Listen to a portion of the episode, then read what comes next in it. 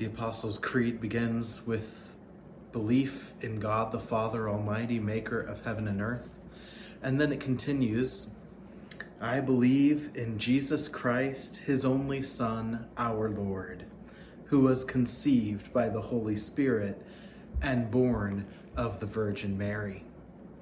I want to talk about just the the first uh, statement there uh, today. I believe in Jesus Christ, his only Son, our Lord.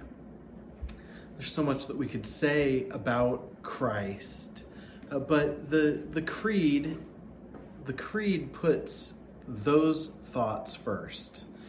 That Jesus Christ is our Lord. Jesus Christ, our Lord. We we think of Jesus Christ as a name. Jesus, first name, Christ, second name, last name. But that's actually not the reality when you look at the Bible. Jesus is his personal name. Christ is a title. And it's a title that, because it only belongs to Jesus, has in the history of the church come to be so uniquely tied to Christ that we think of the two things as two parts of his name. Let's think about those two things that are said in the Creed. First, we read that Jesus, uh, that we believe in Jesus. And this is very important. This is the largest section of the creed is dedicated to Jesus, not because he's more important than the Father or more important than the Holy Spirit, but because it is through Jesus that the, the Father and the Spirit are revealed to us and through whom we uh, come into an adoptive relationship with the Father. So, what we believe about Jesus is essential. It's what sets Christianity off from some other monotheistic religions, religions that believe in a creator God. Christianity believes in the creator God, whose Son is Jesus Christ, our Lord. We're going to think about Jesus' deity and humanity more next time. But it's very important to understand who Jesus is, and even his title and name tell us so much. So when we say, I believe in Jesus, we're talking about his personal name. Jesus was not a unique name in that era. It's the Greek version of the Hebrew word Joshua, named Joshua. Uh, and so there were a lot of Hebrews who were named Jesus or Joshua. We even run into one or two of them in the New Testament. But Jesus is the one whose name fits the reality of who he is. Jesus means God saves, or uh, in the Hebrew, Yahweh saves, the God saves. And while many could bear that name, uh, and it would still be true, God does save, Jesus is the God who saves. In a moment, I'll bring us to a text that shows that. Um, then we have Christ. Christ, the title. Christ could also be translated Messiah. It means it's anointed one, literally. And anointed one, for any Hebrew of Christ's day, uh, clearly emphasized three offices prophet, priest, and king. The prophet declared God's will to the people, the priest uh, executed uh, offerings and sacrifices, brought these offerings and sacrifices so that the people might be made right with God, and the king ruled over God's people. In Jesus, we have the Christ, the Messiah, who not only reveals to us the will of God, he brings about the will of God in our salvation by his own death on the cross, and he rules over God's people from his throne in heaven. And so when we read Jesus Christ, we're hearing God saves, and he saves through this one who is the anointed the Jews had this concept of the anointed one being the king who would come to reign in the name of the Lord. And that is who we have in Jesus. Jesus came to save and came to reign, having accomplished the work of the Messiah. Let's look at a passage here. And there are two, and they're both tied to what we think of as Christmas. And we'll probably look at these passages again next week. But when we look at Scripture, we find Matthew 1 1, the beginning of the New Testament, and what we read about Christ is this the book of the genealogy of Jesus Christ, the son of David, the son of Abraham. Skipping over the genealogy, we go down to verse 17. So all the generations from Abraham to David were 14 generations. From David to the deportation to Babylon, 14 generations and from the deportation to Babylon to the Christ, 14 generations.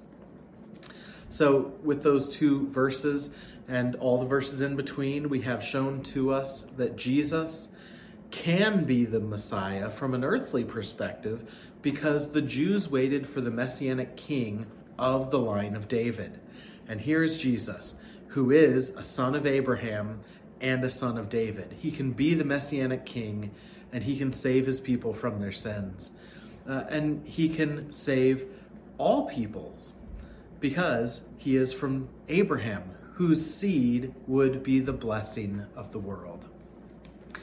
But let's keep looking at this passage. Matthew then continues with Matthew 1:18. Now the birth of Jesus Christ took place in this way. When his mother Mary had been betrothed to Joseph, before they came together, she was found to be with child from the Holy Spirit. And her husband Joseph, being a just man, was unwilling to put her to shame, resolved to divorce her quietly.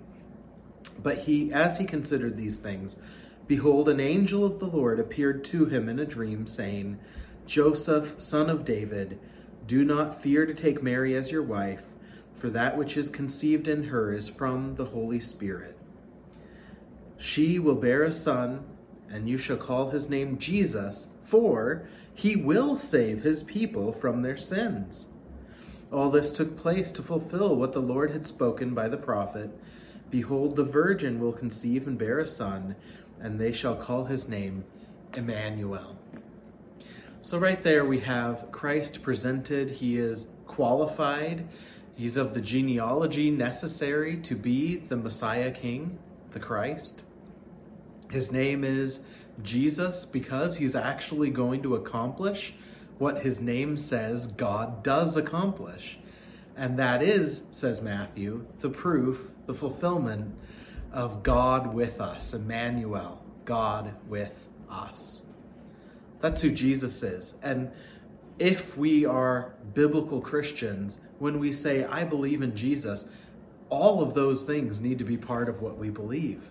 It's not just about some nice guy.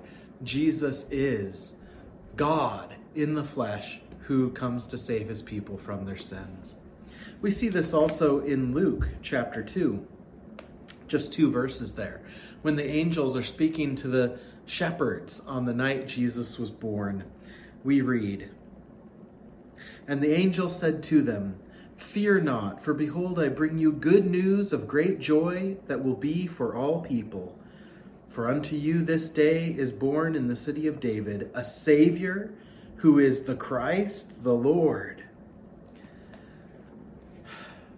You cannot truly believe in Christ without understanding him to be God, the Savior of the world, the one who comes to save his people, the Messiah. I believe in Jesus Christ, his only Son, our Lord. I want to think about our Lord also today.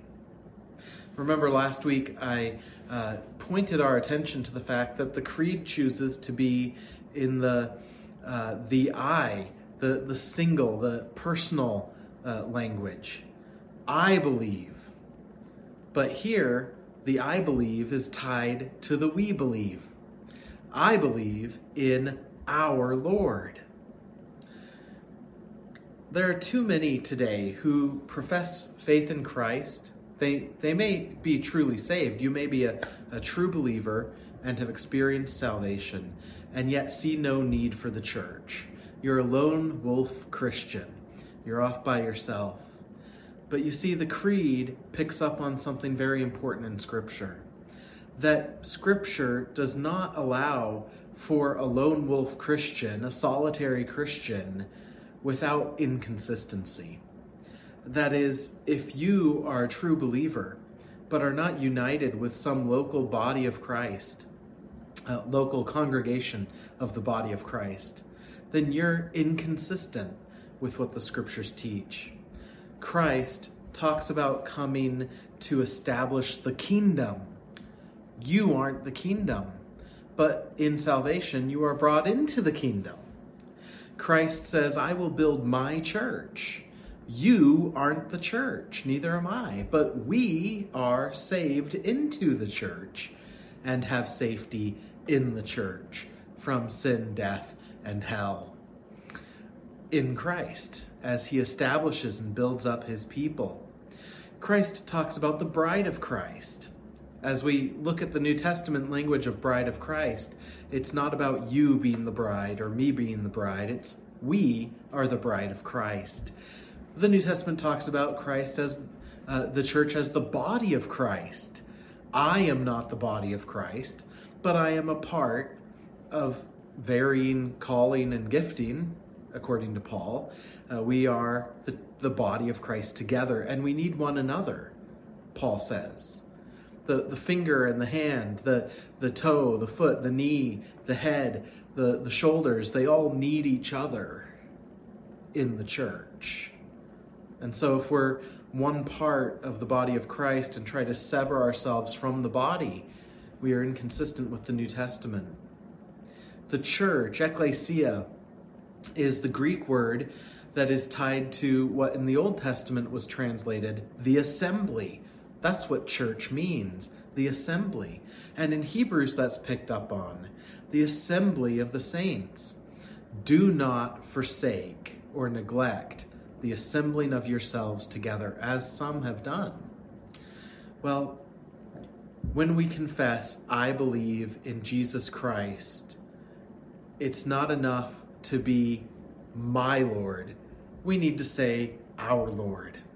We are one people, a body, one bread in Christ. And therefore, uh, we need the church. Confessing Christ faithfully according to Scripture is confessing both my personal faith and our Lord and our place in the kingdom of God.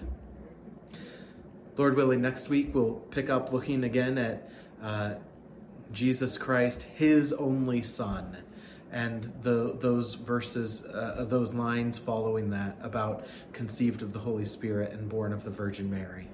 But we start here with just an acknowledgement that Jesus Christ, He is the Savior, He is the Messiah King, and as Messiah King, He is our Lord.